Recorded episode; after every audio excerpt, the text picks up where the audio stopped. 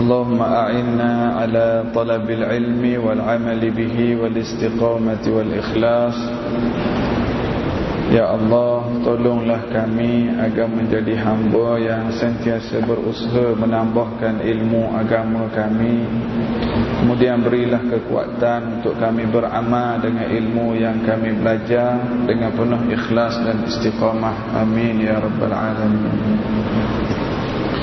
Kita sambung ayat 58 daripada surah Yusuf.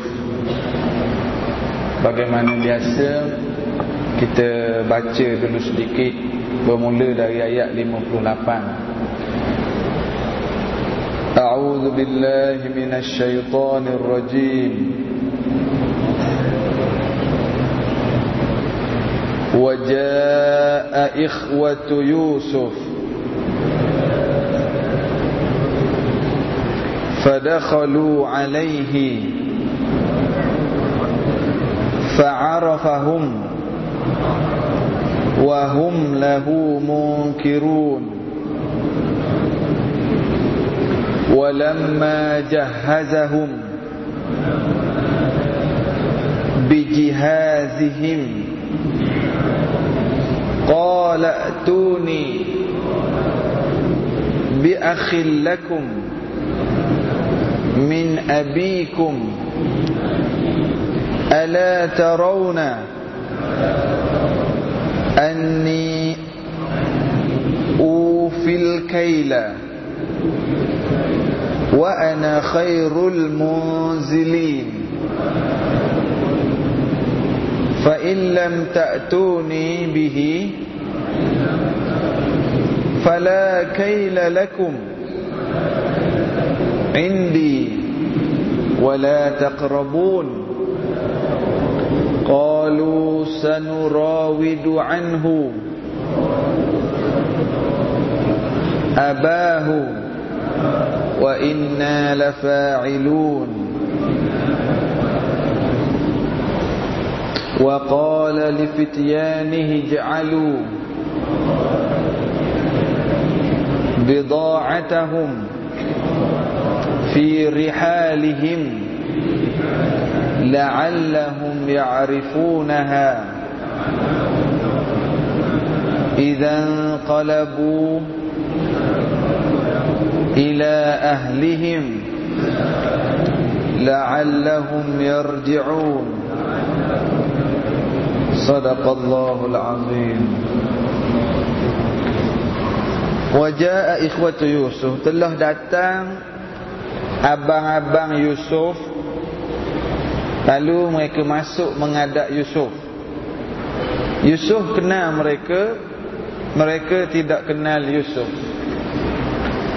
Ayat 58 yang kita baca malam ni Sambungan ayat sebelum ni Yusuf telah dilantik menjadi Menteri Keuangan. Raja telah lantik bila Yusuf minta kita baca ayat sebelum ni Yusuf kata tuanku lantiklah saya jadi menteri yang mengurus keuangan negara urus khazanah negara. Dan Nabi Yusuf dah sebut dua sifat dirinya sendiri. Kita bincang dah dalam kuliah sebelum ni ada dua sifat. Sifat apa? Hafizun alim hafizun alim Yusuf request. Minta jawatan itu sebab dia layak.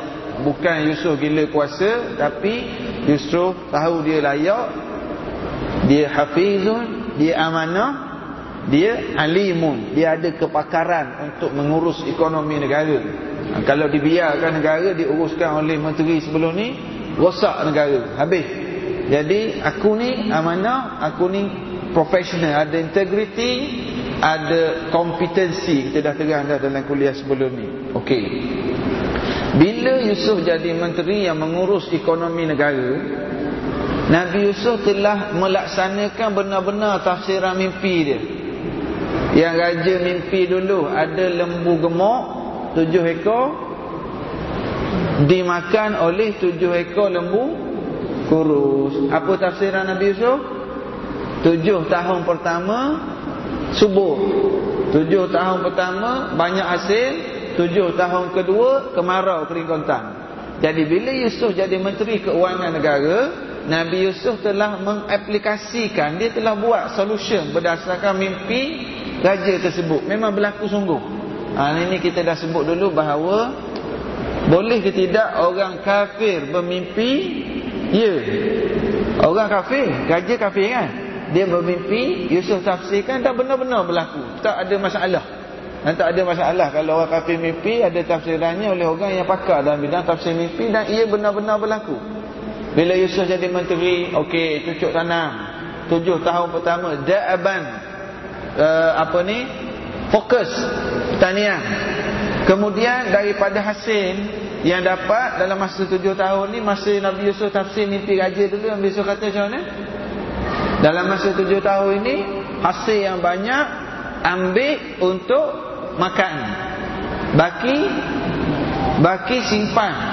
Fi sumbulihi. Kita baca dah ayat sebelum ni. Baki simpan dalam dalam dalam tangkai. Dia dia gandum biji biji ring kan? Biarkan dalam tangkai. Ambil hanya keperluan untuk makan. Yang lebih simpan stok. Inilah mengurus ekonomi negara dengan cermat. Walaupun dalam keadaan hasil banyak Walaupun dalam keadaan lumayan ada Tapi jangan membazir. Jangan duk bayar 2 juta Panggil Rob Joget 2 jam ke Dari Korea. Kan Habis duit negara saja. 2 juta orang menyanyi lagu 2 jam. Nabi Yusuf Nabi Yusuf Manage ekonomi dengan baik Walaupun kita sedang mewah Kita sedang ada harta Jangan duk membazir. Simpan dulu. Kan? Ha. Jadi bila 7 tahun ni Nabi Yusuf urus ekonomi dengan baik Okey Keadaan negara berjalan dengan baik Selesai tujuh tahun Datang tujuh tahun yang kedua. Maknanya masuk tahun ke-8 Masuk tahun ke-8 Berdasarkan tafsiran mimpi raja itu Tahun ke-8 apa akan berlaku? Kemarau Kering kontang Binatang jadi kurus Tumbuh-tumbuhan kering Tak ada hasil. Bila berlaku macam tu bukan saja kesan ini berlaku di negeri Mesir Nabi Yusuf di Mesir kesan kemarau ini dan kemarau ini juga berlaku di di, di tanah Arab bukan saja di Mesir. Termasuklah berlaku juga di Palestin. Palestin ini tempat siapa? Tempat Nabi Yakub tempat ahli keluarga Yusuf dulu di Palestin yang Yusuf kena jual oleh kafilah tu dijual hingga ke Mesir. Yusuf dah jadi menteri Mesir. Kemarau sampai ke Palestin sana. Lalu negeri-negeri sekitar Mesir semua tak cukup stok makanan. Negeri-negeri yang terkesan dengan kemarau memang tak cukup bekalan makanan. Jadi antara negeri-negeri ini mereka pun bercakap-cakap dan orang tahu bahawa di negeri Mesir ada bekalan makanan, ada stok makanan. Sebab itulah dalam menguruskan negara pertanian sebenarnya tak sangat penting. Industri penting kilang-kilang industri elektronik penting tetapi pertanian itu adalah asas. Sebuah negeri sebuah negara cantik. Disebut di negeri Kelantan jelapang padi ataupun dia buat hak makanan Kelantan antara negeri yang makanannya murah Makanan murah. Kita breakfast kat sini 7-8 ringgit sekali makan. Makan tengah hari 10 ringgit, 12 ringgit. Kalau di Kelantan tu 2-3 ringgit dah kenyang dah makan. Kan? Apa ni sebab apa makanannya murah. Tak tak dinafikan kepentingan industri. Tak dinafikan kepentingan kilang-kilang. Tapi bila berlaku perang. Bila berlaku masalah. Bila kita tidak ada sumber bekalan makanan sendiri. Takkan nak pergi makan skru kat kilang. Kan? mengurus negeri, mengurus negara kena seimbang sebenarnya. Jadi bila berlaku kemarau di negeri Mesir di tanah Arab, orang tak ada bekalan makanan. Hanya yang terselamat masa ni pada tahun ke-8 ke-9 ni hanya negeri Mesir. Dan negeri-negeri sekitar dapat tahu bahawa uh, Mesir ada bekalan makanan. Jadi orang-orang yang negeri-negeri berdekatan mereka datang ke negeri Mesir jumpa menteri yang bernama Yusuf ini jumpa menteri. Dan mereka membeli mereka beli makanan.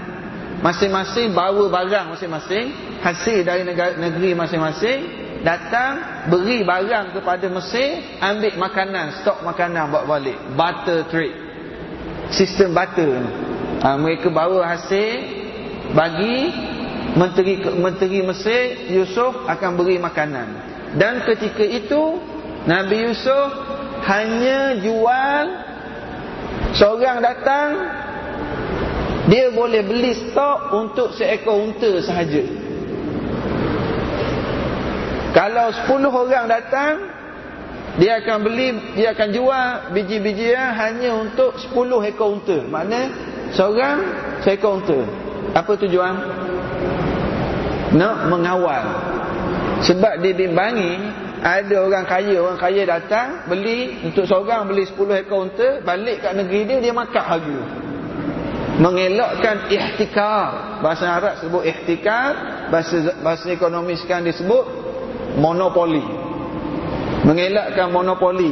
Ini cara sebenarnya sebab tu kalau kaji ekonomi cara Nabi Yusuf sangat hebat jadi dia dia dia boleh supply memang kalau masa tu kalau Nabi Yusuf ni jenis kapitalis, dia boleh makan harga sebab demand tinggi. Demand tinggi, supply hanya terhad. Eh, kamu nak beli okey, boleh jual mahal. Tapi Nabi Yusuf tidak mengambil kesempatan. Nabi Yusuf hanya mengawal. Eh, boleh ke cakap ekonomi sikit mana ni? Ha, gitulah. Mana kalau Nabi Yusuf nak ambil kesempatan, dia boleh jual mahal-mahal. Tapi tidak. Dia hanya jual seorang boleh bawa barang untuk seekor unta berdasarkan keperluan. Ha, nak seorang untuk lima ekor unta tak boleh. Okey. Jadi orang datang tukar barang, Nabi Yusuf bagi uh, biji-bijian bagi kandung. Orang ni datang, okey, berlaku jual beli tersebut, barter sistem. Ayat 58 ini wajaa ikhwatu yusufa fadakhalu alaihi fa'arafahum. Allah Taala kata antara yang datang menghadap menteri Mesir ialah abang-abang Nabi Yusuf. Yang datang dari negeri Palestin abang-abang Nabi Yusuf datang. Fadakhalu alaih lalu mereka ramai-ramai ini datang menghadap menteri Mesir. Fa'arafahum Yusuf tengok muka abang-abang dia Yusuf kenal. Wahum lahu munkirun. Dia orang tak perasan Yusuf. Memanglah. Tak ada dah cerita Yusuf dalam kepala dia orang. Duduk 20 tahun, 30 tahun yang lalu tu, uh, Dia orang tolak dalam telaga. Tak ada dah. Habis kenapa Nabi Yusuf kenal abang-abang ni? Eh? Sebab Masa Nabi Yusuf kena tolak dalam telaga dulu Umur Nabi Yusuf ni umur Sekolah rendah Kan Darjah 4, darjah 5 abang-abang ni dah dah umur 20-an. Jadi bila orang 20-an meningkat jadi 30-an, 40-an, nak kata perubahan muka tu taklah banyak sangat. Tapi kalau muka budak umur daripada darjah 3 sekarang lepas tu kita jumpa umur 38, 35 lain sangat dah. Kan? Ha, tapi bagi adik, adik dia akan kenal abang-abang dia. Abang Memang tak cam Satu tak cam Satu lagi tak terfikir langsung Yang dia tolak dalam telaga Beberapa tak berapa puluh tahun yang lalu Tolak dalam telaga Tiba-tiba jadi menteri depan ni ya. ha, Memang tak terfikir Kita pun zaman sekolah Ke asrama dulu Budak yang kita ragging dulu Jadi bos kat office sekarang Bayar Dulu aku ragging kau Suruh tiup kipas tu Tak pusing-pusing pun kipas Sekarang ni tengok jadi manager kita Tak terfikir ha, tapi Nabi Yusuf dengan abang-abang dengan adik kecil ni lagilah tak perasan. Itulah yang ayat, ayat Quran tulis. Dan inilah inilah kerja Allah. Inilah susunan dari Allah Subhanahu wa taala. Inilah aturan dari Allah. Allah nak menaikkan seseorang, Allah nak menjatuhkan seseorang, Allah nak membalas seseorang Allah nak beri kuasa pada seseorang Allah nak tarik balik kuasa pada seseorang. Senang saja. Ini kerja Allah. Kita baca dalam zikir kita Qulillahumma malikal mulki tu'til mulka man tasha' Allah Ta'ala lah yang beri kuasa Allah Ta'ala lah yang tarik balik kuasa Bila-bila masa Allah Ta'ala boleh buat Yusuf Allah Ta'ala nak beri kuasa Kan? Ha, ini semua kerja Allah Subhanahu wa taala. Hmm. Kita terimalah ketentuan Allah. walamma jahazahum bijihazihim ha sekarang ni abang-abang tadi bawa barang-barang dari Palestin nak belilah nak beli uh, gandum nak beli biji-bijian daripada Yusuf dia orang bawa barang. Bila dia orang bawa barang tinggal barang jadi Yusuf akan suruh pekerja-pekerja dia isi bekas kepunyaan abang-abang dia tadi isi dengan gandum biji-bijian lah isi. Falam walamma jahazahum bijihadihim bila pekerja-pekerja Nabi Yusuf sedang isi isi, isi barang qala tuni bi akhil lakum min abikum. Ha sambil-sambil dia orang duk isi barang ni sedang isi barang Masuk kargo lah ni. Ha, Tengah jumpa bincang dengan forwarder semua lah ni. Masuk kontena semua Kontena sama kita sekarang masuk barang lah. Berbincang lah. Nabi Yusuf tanya kamu Nabi Yusuf tanya kamu ni dari mana Abang-abang ni jawab dari Palestin. Kamu ni keluarga macam mana? Ada ayah lagi Ada adik-beradik lagi. Jadi sementara barang-barang diisi Nak load Nak nak isi barang uh, bersembang-sembang Nabi Yusuf tanya-tanya-tanya antaranya Nabi Yusuf tanya kamu ada berapa adik-beradik? Ayah ada kat mana? Jadi abang-abang ni bagi tahulah. Ayah ada lagi kat kampung. Ayah huzur dah. Kami ada adik seorang adik satu ayah mak lain kat rumah yang tu tunggu ayah Ketika itu Nabi Yusuf kata ni ayat 59. Qala tuni bi akhil lakum min abikum. Nabi Yusuf kata nanti kalau kamu semua datang lagi ke aku, kamu kena bawa adik kamu adik seayah kamu tu. Bi akhil lakum min abikum. Ini uh, bawalah adik dari ayah kamu. Kalau kata ulama tafsir ini menunjukkan bahawa Nabi Yaakob ayah Nabi Yusuf ada beberapa orang isteri. Jadi yang duduk stay dengan Nabi Yaakob di rumah yang tak ikut abang-abang datang ke Mesir ni adik-beradik mak lain. Berapa orang isteri Nabi Yaakob wallahu alam. Yang pastinya yang duduk di rumah tu adik-beradik mak lain, satu ayah. Kan? Macam kita mak lain ayah lain kita lah mak ayah lain yang ni ayah sama mak lain sebab itulah Nabi Yusuf kata bawa adik kamu adik satu bapa ha, menunjukkan bahawa mak lain ala tarawna anni ufil kaila bukan tidakkah kamu wahai dia kata kat abang-abang dia tidakkah kamu melihat bahawa aku ni ufil kaila? Aku ni ufi ni menepati menepati timbangan ataupun aku bagilah barang aku bayarlah. Kamu bagi barang aku bagi barang yang kamu nak beli tu. Ufil kaila aku menepati sukatan aku bagi. Maknanya aku tak tipu.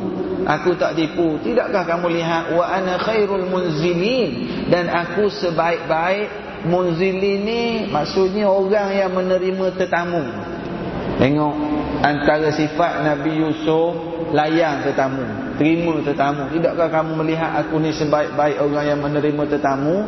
Jadi lain kali nak datang bawa adik kamu tu seorang.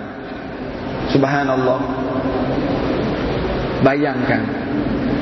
Sabarnya Nabi Yusuf salam. Di sini ada satu lagi kesabaran. Ayat yang kita baca minggu lepas sabar Nabi Yusuf bila raja panggil keluar dari penjara. Dia tak gopoh nak keluar. Hari ini dia berjawatan menteri Abang-abang yang tolak dia dalam telaga datang mengadap Tapi Nabi Yusuf relax, steady. Dia boleh mengawal emosi dia. Dia tak adalah Ha, kau orang datang mengadap aku ingat dulu. Tak, Nabi Yusuf tak. Orang panggil tak melatah. Tak melatah Tapi dia nak tengok dulu Keadaan abang-abang dia. Dia nak bertindak Supaya abang dia ni benar-benar insaf nanti. Dia nak ajar abang-abang dia. Dia tak melik, tak, tak melatah ha. Kita barangkali Kalau kita pernah kena khianat Bukan abang-abang lah Kawan-kawan kita jiran pernah khianat Tiba-tiba dia datang mengadap minta tolong kita Dia tak cahu bila lagi kan? Are you ready? Ha, tu cerita lain are you ready tu. kan? Bila lagi? Janganlah jawab no gitu. kan? Ha? Itu cerita lain are you ready tu. Itu cerita ganam. Kan? Jadi uh, oh, makcik-makcik tak tahu ke saya sebut are you ready tu lepas ni kita cerita waktu makan. Jadi sekarang ni maknanya inilah peluang. Ini peluang ni ini peluang. Ini peluang. Tapi Nabi Yusuf relax. Nabi Yusuf cool. Nabi Yusuf tenang saja. Dia kata ajak aku nak kamu ajak adik kamu yang seorang lagi. Fa illam ta'tuni bihi fala kaila lakum. Ha dia mula dah. Nabi Yusuf mula dah nak istilah kita macam bukan nak perkenakan. Bolehlah kita kata nak perkenakan tapi bukan nak perkenakan tapi uh, Nabi Yusuf nak nak ajar abang-abang dia ni. Ha. Kalau kamu tak bawa adik kamu yang seorang lagi tu fala kaila lakum indi aku tak akan bagi dah kamu nak ganda nak beli apa sorry kalau kamu tak bawa adik tu aku tak jual ha. ini kekuatan orang ada outlet orang ada ini kekuatan bila memegang ekonomi kekuatan apabila kita boleh gunakan untuk kebaikan nak salah guna pun boleh nak gunakan untuk kebaikan pun boleh tapi Nabi Yusuf menggunakan untuk kebaikan. Sebab dia nak ajar abang ni. Bawa adik. Kalau tak bawa, sorry. Saya tak jual barang. Ha, nak kata apa? Kita tak nak jual kan? Ha, wala taqrabun. Dan kalau kamu tak bawa adik tu, wala taqrabun. Jangan datang dekat aku pun. Qalu sanurawidu anhu abahu wa inna lafa'ilun. Ha, uh, apa ni? Kata abang-abang Nabi Yusuf Sanurawidu Kami akan pujuk Kami akan pujuk sungguh-sungguh Ayah dia Benarnya Nabi Yaakob tu Ayah dia orang juga. Tapi dia kata abahu Ayah adik kami tu Ayah dia juga. Ha? Ini bahasa abang-abang Nabi Yusuf ini Wa inna lafa'ilun. Dan kami sungguh-sungguh akan pujuk ayah dia supaya lepaskan dia. Kami nak bawa dia jumpa tuan menteri nanti next trip. Ha, nak order ni second order. Sebab Nabi Yusuf kata kalau tak bawa sorry tak ada second order abang-abang ni kata ya aku akan pujuk. Dalam keadaan abang-abang Nabi Yusuf ni tahu. Ayah dia tak nak lepas dah. Yang adik seorang lagi tu. Kalau dalam riwayat Israelia Apa nama adik dia tu? Bunyamin. Wallahu alam lah nama Bunyamin ke tidak. Nama itu adalah riwayat Israelia. Tapi untuk kita senang faham Saya sebutlah nama Bunyamin Senang kita nak refer Okey. Jadi abang-abang ni tahu dah Bahawa Nabi Yaakob Tak nak lepas Bunyamin ni Dan tapi Menteri Mesir kata Kalau nak ada second order Kena bawa Lalu dia orang berjanjilah sanurawidu anhu abahu wa inna lafa'ilun kami akan cubalah untuk pujuk ayahnya untuk kami bawalah adik seorang tu. Subhanallah. Ini ini orang panggil pusingan pusingan kehidupan. Kalau orang kata tayar berpusing Kan? Belum ni Nabi Yusuf duduk kat bawah, naik sekejap turun balik masuk penjara. Lepas tu kena fitnah, lepas tu ni ni ni naik tu naik tu. Sekarang ini graf dia sedang menaik. Sedang menaik dan kita pun berada di penghujung dah sebenarnya Allah Taala nak tunjukkan kepada para sahabat Nabi Muhammad di Mekah yang kena tindas sebab ayat ni turun di Mekah. Di Mekah masa Islam kena tindas, Islam susah, jadi sahabat-sahabat Nabi di Mekah dah mula lihat. Tengok selama ni Yusuf sabar Selama ni walaupun banyak dugaan Yusuf tetap ikut perintah Allah. Tengok Allah Allah dah mula bagi jalan keluar. Ha, Ni semakin naik dah graf uh, Bila abang-abang dia berjanji Wa qala li fityanihi ja'alu bida'atahum fi rihalihim La'allahum ya'rifunaha idan qalabu ila ahlihim la'allahum yarji'un ha. ketika uh, pekerja-pekerja tadi sedang isi barang. Isi barang apa? Isi gandum isi biji-biji apa semua dalam bekas-bekas kepunyaan abang-abang Nabi Yusuf. Nabi Yusuf pun suruh pekerja dia letak balik barang-barang kepunyaan abang-abang tadi packing balik. Packing balik letak balik barang tu dan letakkan beras gandum dalam tu juga. Maksudnya apa? FOC lah ni maknanya dia bawa abang-abang ni bawa balik nanti dan dia tak sedar. Abang-abang tak sedar lagi. Cuma dia orang angkat barang saja. Dia tak tahu bahawa bawa barang dia yang dia bawa untuk bayar pada Yusuf Nabi Yusuf masuk balik dalam beg tu cuma ditambah dengan gandum dan biji-bijian. Ha, ini yang Nabi Nabi Yusuf suruh budak-budak dia isi balik dalam tu tu.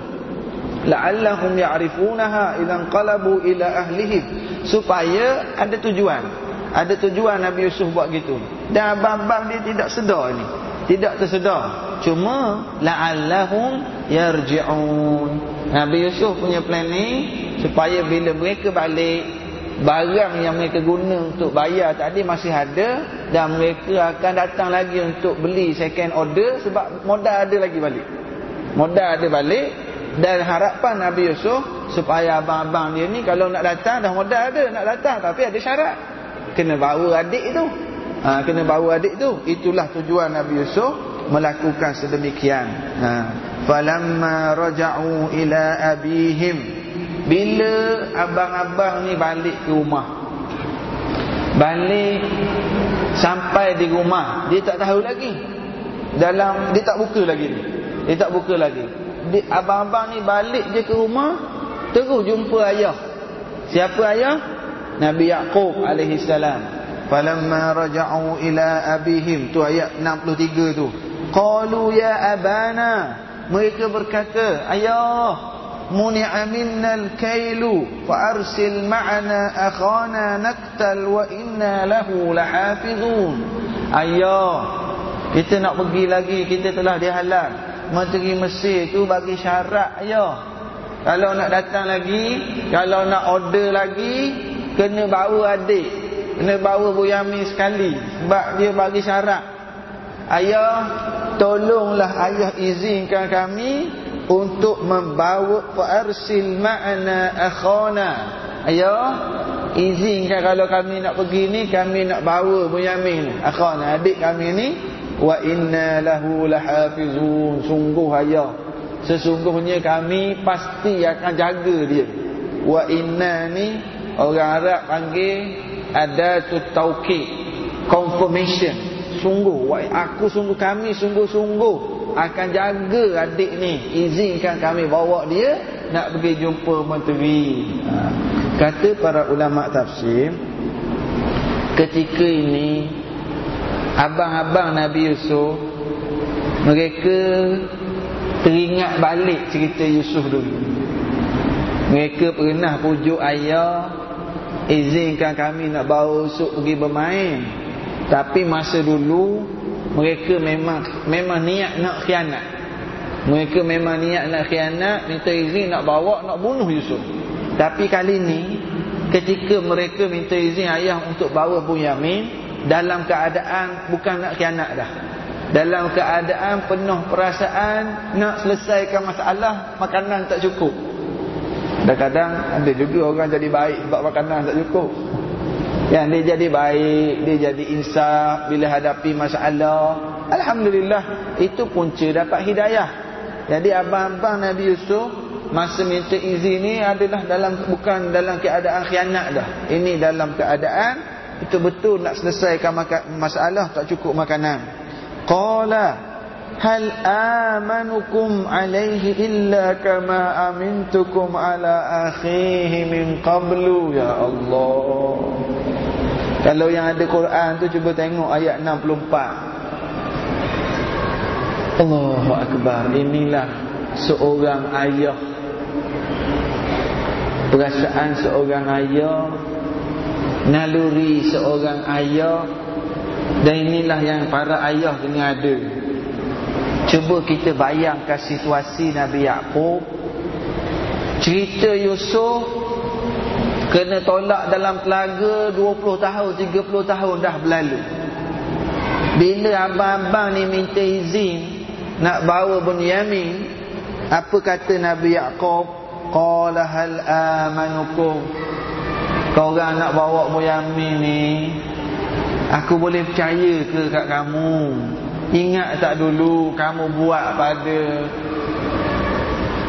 dalam ayat ni dia tak sebut Yusuf ingat tak dulu kau buat pada adik Bu Yamin ni dulu? Allah Akbar. Bila ni cerita ni ni? Lama dah. Maknanya hati ayah yang terguris tu teringat lagi. Masih ada lagi Yusuf dalam hati Nabi Yaakob ini subhanallah ha, teringat. Sebab itulah jangan kita buat kerja-kerja yang mengguriskan hati orang tua. Hati mak, hati ayah. Orang kata benda perkara sedemikian Tak ingat dah tu ustaz Tak, tak mudah untuk dilupakan. Parut dia ada lagi. Ha, bahasa, bahasa Nak berbahasa sikit. Parut luka dulu tu masih ada. Sebab tu dia kata gini Hal amanukum alaihi Illa kama amintukum ala akhihi min qablu? Aku boleh ke ni? Aku nak lepaskan kamu bawa Muyamin Macam dulu aku percaya kau orang buat dah. Dulu kau orang buat kat adik dia. Kau teringat balik. Ha? Fallahu khairun hafizah. Maka Allah lah sebaik-baik penjaga Wahuwa arhamur rahimin. Allah lah. Allah lah yang maha pengasih, maha perahmat, maha memberi rahmat kepada hambanya. Nabi Yaakob menyuarakan sedemikian perasaan dia. Wallahu khairun hafizah. Dengan makna Allah lah sebaik-baik penjaga. Nabi Yusuf eh, Nabi Yaakob ayah. Tengok anak-anak dia macam ni Nabi Yaakob mengisyaratkan hasrat untuk izinkan. Abang-abang ni bawa budak ni bawa Bunyamin. Tapi, dia sebut Fallahu khairun hafizah. Allah lah sebaik-baik penjaga. Ini keyakinan Nabi Yaakob Dia tak sandarkan apa pada anak-anak tolong jaga. Dia ingat bahawa Allah lah sebaik-baik penjaga. Aku akan izinkan Kamu bawa muyam ini Tapi Allah lah sebaik-baik penjaga Nak hantar anak pergi sekolah Ada anak pergi naik van Ada anak pergi naik bas Ada anak tumpuan jiran ada anak kita nak serah ke cikgu di sekolah. Kita cari tugas kita cari orang yang terbaik untuk uruskan anak-anak. Lepas tu wallahu khairun hafizah. Allah lah yang jaga mereka. Kita tak boleh nak jaga 24 jam. Ya. Allah lah yang jaga mereka. Nabi Yaakob izin isyarat nak izinkan bawa anak dia tapi pergantungan aku ialah kepada Allah lah yang akan jaga anak aku ni. Walamma fatahu mata'ahum. Okey. Abang-abang Nabi Yusuf walamma fatahu mata'ahum. Buka packing barang tadi. Dia orang ni balik terus pujuk ayah. Tak tengok barang lagi tak tengok barang lagi balik tu terus terkam ayah. Minta izin nak bawa Bunyamin. Lepas bincang dengan ayah mereka pun bukalah packing barang tadi. Wajadu bida'atahum ruddat ilaihim. Mereka dapati buka packing barang tu eh barang yang kita bawa untuk bayar ke menteri Mesir tu ruddat ilaihim. Dikembalikan pada kita. Ada ada lagi.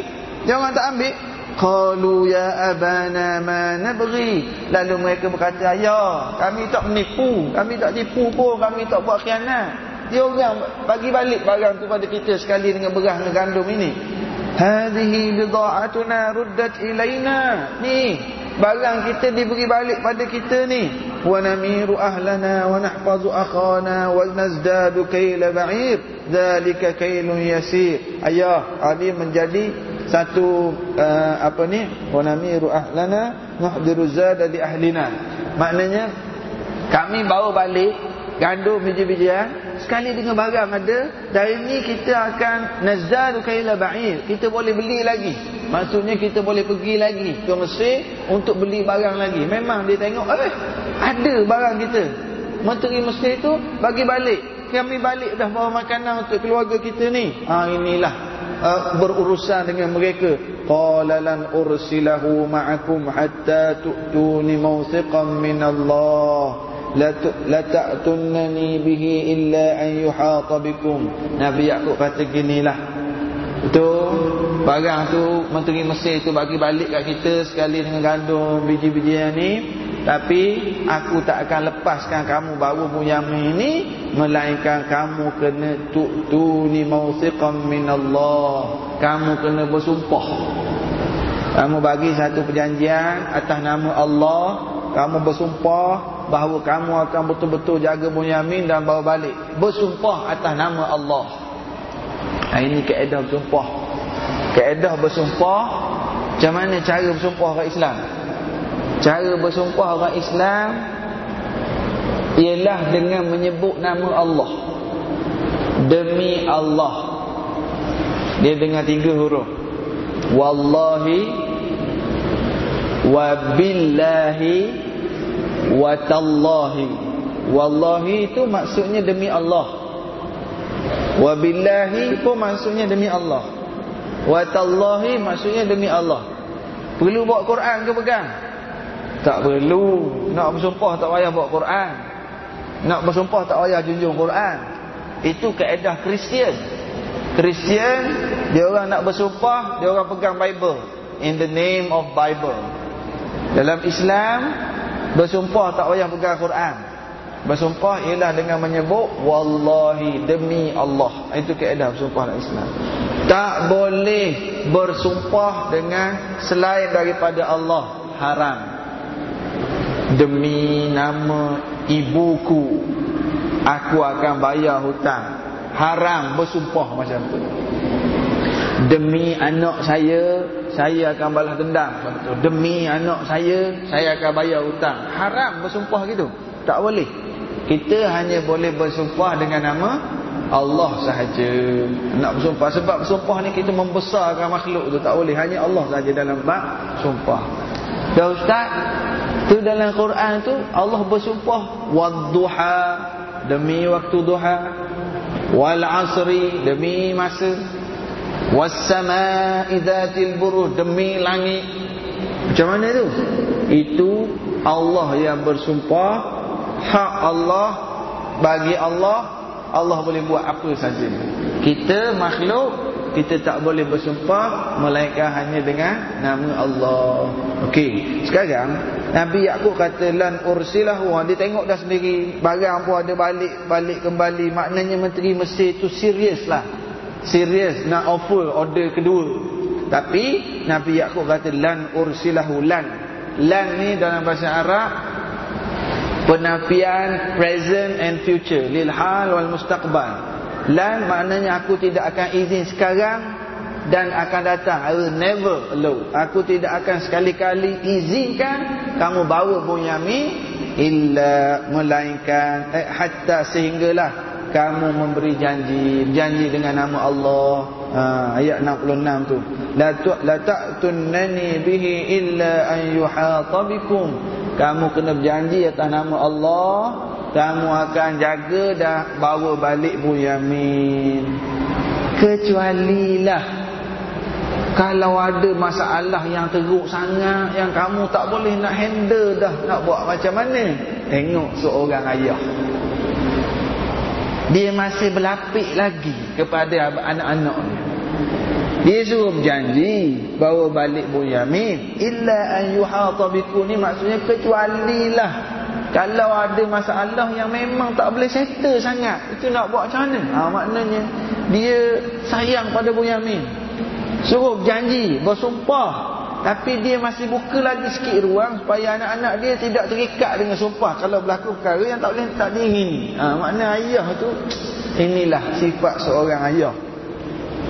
Falamma atauhu mawsiqahum qala Allahu ala ma naqulu wakil. Apabila abang-abang Nabi Yusuf tadi atauhu mawsiqahum bersumpah mereka semua telah berjanji bersumpah depan Nabi Yaqub untuk jaga Bunyamin, untuk bawa balik Bunyamin. Qala Allah, Nabi Yaqub kata, Allahu ala ma naqulu wakil. Allah lah menjadi saksi, menjadi wakil di atas perkara yang kita bercakap sekarang. Ini satu perkara penting Urusan perjanjian Keyakinan Nabi Yaakob pada anak dia Anak dah janji Ada black and white tak? Tak ada black and white Tak ada tertulis Yelah ayah dengan anak Lalu Nabi Yaakob kata Kalau ayat ujung ayat 66 ni Allah ala ma naqulu wakil Allah lah bersaksi atas apa yang kita persetujui ini. Ini ucapan Nabi Yaakob. Dan kadang-kadang kita dalam urusan harian kita, orang berniaga ataupun kita sama-sama ahli keluarga dalam Islam, kalau urusan hutang piutang, ingat sunat tulis. Ada orang berhutang, sunat tulis. Allah kamu abang pinjam duit bukan banyak pun. Abang pinjam dengan adik 2000 bukan banyak pun. Nak tulis juga. Bukan masalah tak percaya. Masalah dalam Islam sunat tulis. Bukan saya tak percaya. Dan abang jangan marahlah abang nak bayar kan? Aku nak marah. Buat apa abang nak bayar? Apatah lagi kalau kawan? Apatah lagi kalau partner dalam bisnes? Dalam Islam sunat tulis Cuma macam kes Nabi Yaakob ni dia dengan anak dia dan ada serta-serta ada keadaan-keadaan yang kita ni tak sempat dah nak tulis, tak sempat nak apa, ada perjanjian. Ada perjanjian. Kita kata Allahu ala ma naqulu wakil. Allah lah saksi antara kita dua orang. Ha. Tapi nak cakap keadaan ni nak kata Allah yang bersaksi kena pilih orang eh? Tak semua orang berpegang eh? Masa dia nak pinjam duit kita memang manis muka dia Allah semua Oh dalam masjid saya yakin Tapi tak nak bayar Habis dah Allah dia ha.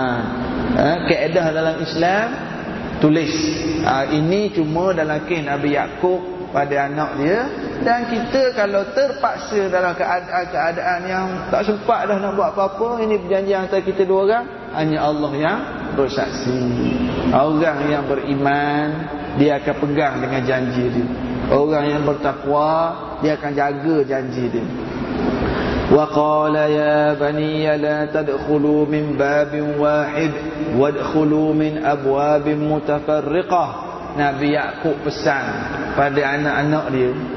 Bila kamu nak masuk ke negeri Mesir nanti kamu kena berpecah. Kamu kena berpecah. Jangan jangan kamu beramai-ramai masuk melalui satu pintu. Masuklah melalui beberapa pintu. Okey. Di sini kata ulama tafsir pengarang kitab kita ni Syekh Salah Al-Khalidi dia kata berapa pintu? Wallahu alam. Tiga ke, empat ke, lima ke, wallahu alam. Pintu apa? Pintu sempadan masuk negeri Mesir ke? Pintu nak masuk bandar tempat Nabi Yusuf ke? Pintu istana ke? Wallahu alam. Dua. Yang ketiga, kenapa Nabi Yaakob suruh anak-anak ni masuk dua tiga pintu? Juga wallahu alam. Cuma ada ulama yang cuba menafsirkan nak mengelakkan kalau-kalau ada orang berniat jahat. Jadi kamu berpecah, kalau kena pun tak kena semua. Kalau ada orang nak buat tak elok, ada perangkap ke, jadi kamu berpecah tu, okey orang ni boleh tolong orang ni orang wallahu alam. Dalam Quran pun tidak sebut sebab apa, tetapi itu adalah permintaan Nabi Yakub. Mungkin bagi Nabi Yakub sebagai langkah berjaga-jaga keselamatan anak dia dan juga Boyami yang akan dibawa nanti. Sebab disebut lepas ni masuklah dalam dua tiga pintu jangan jangan masuk dalam satu pintu sahaja. Kamu semua sekaligus masuk satu pintu. Wa ma ughni ankum minallahi syai'a. Dan ini hanya satu usaha. Aku tidak boleh nak lindungi kamu. Aku kalau Allah dah tentukan ada perkara berlaku pada kamu aku tak boleh nak buat apa juga. Cuma nasihat aku masuklah dalam pintu yang dua tiga pintu kalau Allah dah tentukan ada perkara berlaku aku tak boleh nak buat apa-apa inil hukmu illa lillah tidak ada hukum ketentuan, keputusan melainkan milik Allah. Perasan tak ayat ni kita pernah jumpa dah sebelum ni. Bila inil hukmu illa lillah, tidak ada hukum melainkan hukum Allah. Kita dah jumpa ucapan ini. Masa Nabi Yusuf dakwahkan kawan dalam penjara dulu. Sebelum Nabi Yusuf tafsirkan mimpi kawan dalam penjara Kalau orang baru datang malam ni mungkin tak tak tak perasan. Kita dah terang dah ayat sebelum ni Masa dalam penjara Ada kawan Nabi Yusuf minta tafsir mimpi. Sebelum Nabi Yusuf tafsir mimpi Nabi Yusuf dakwah dulu. Antara yang disebut ialah Inil hukmu illa lillah. Tidak ada hukum Melainkan hukum Allah. Itu dalam konteks penyempurnaan Tauhid Masa dalam penjara. Sekarang dalam konteks Menerima qadak dan qadar Allah. Inil hukmu illa lillah. Aku suruh kamu masuk dalam pintu Dua tiga pintu ini. Kalau ada berlaku apa-apa Ada orang khianat Kamu terkena juga. Allah Ta'ala dah tentukan ada berlaku. Itu aku tak tahulah. Segala hukum, segala ketentuan Itu milik Allah. Itu maksud ayat eh? Inil hukmu illa lillah. Alaihi tawakkaltu. Ke atasnya lah. Kepada Allah lah aku bertawakal. Wa alaihi falyatawakkalul mutawakkilun. Dan kepada Allah lah. Eh, kepada Allah lah. Hendaklah orang yang bertawakal bertawakal. Bertawakal ni macam mana? Tu maksud tawakal. Eh berserah Pakcik Pakcik nampak uzur je Sakit tu dah makan ubat ke belum Hmm Memanglah sakit Tak payahlah ubat Pakcik tawakal je Boleh ke? Ha? Yuran sekolah anak tak bayar Pakcik berhenti kerja Dan kerja apa sekarang? Yuran-yuran tak bayar Pampers anak tak boleh nak beli Pakcik tawakal je lah ustaz Boleh ke gitu? Itu bukan tawakal. No, kereta kat belakang parking kereta. Kunci tak kereta? Eh, kita tawakal dah ustaz. Tak apa tak kunci pun. Ha, itu bukan tawakal. Nabi ajar tawakal ni unta Nabi kata ikat unta tu tawakal. Iqil. Nabi kata unta yang kamu bawa tu tambat unta, tambat Tambat unta Lepas tu tawakal lah pada Allah. Orang nak curi ke unta lari ke Tawakal lah. Tapi kamu kena tambat unta tu. Kunci kereta. Pasal alam kunci kereta. Lepas kunci semua dah masuk pintu pagar rumah Gate rumah dah Lepas kunci tutup pagar Baru tawakal Pergi kerja hantar resume Tanya kerja situ Tanya kerja sini Baru tawakal Ha, masuk sebut harga, cari tender, pujuk situ, cari peluang-peluang, baru tawakal. Cari ubat, cari doktor, baru tawakal. Ada masalah, ada orang nak ganggu, ada orang nak khianat. Wahai anak-anakku, kamu masuk dalam dua tiga pintu nak masuk ke negeri Mesir. Kalau ada orang nak khianat, kita cuba mengelak. Ayah tak boleh nak buat apa-apa. Kalau Allah tentukan berlaku Akan berlaku juga. Tidak ada hukum Melainkan hukum Allah. Tidak ada ketentuan Melainkan hukum Ketentuan Allah. Kita ikhtiar Kemudian kita tawakal Ini pesan Nabi Yaakob kepada anak-anak dia. Walamma dakhalu min haitsu amarahum abuhum ma kana yughni anhum min Allah min syai'in illa hajatan fi nafsi yaqub fi nafsi yaqub qadaha bila mereka pun masuk ke Mesir bawa dah Bunyamin Masuk melalui dua tiga pintu. Dan kalau akan berlaku pun ayat ni kali ni Beriman pada qadak dan qadar Ini sekadar ikhtiar. Anak-anak ni pun memenuhi nasihat Nasihat dan pesanan si ayah. Ayat ni kata kalau berlaku pun berlakulah Apa yang Allah dah tentukan. Tapi anak-anak ini memenuhi pesanan si ayah. Illa hajatan fi nafsi Ya'qub baqadaha Tak tak tahu kenapa Cuma permintaan Nabi Ya'qub وإنه لذو علم لما علمناه ولكن أكثر الناس لا يعلمون itu sesungguhnya ilmu yang diberikan kepada Nabi Yaakob ini yang ramai manusia tidak tahu jadi mereka semua pun masuk selamat masuk walamma dakhalu ala yusuf awa ilaihi akhahu Qala inni ana akhuka bila abang-abang dan Buyami masuk Nabi Yusuf pergi dekat Buyami Nabi Yusuf kata Aku Yusuf ni. Kau jangan bagi tahu orang lain. Aku Yusuf Aku saudara kamu Yusuf Nilai, kenal Dan insyaAllah ya, Dia kena cliffhanger Dia sama minggu depan Sebab pukul 9 lebih dah. Kita pun ada tahlil ringkas InsyaAllah kita sambung dalam Kuliah minggu depan Kalau panjang umur.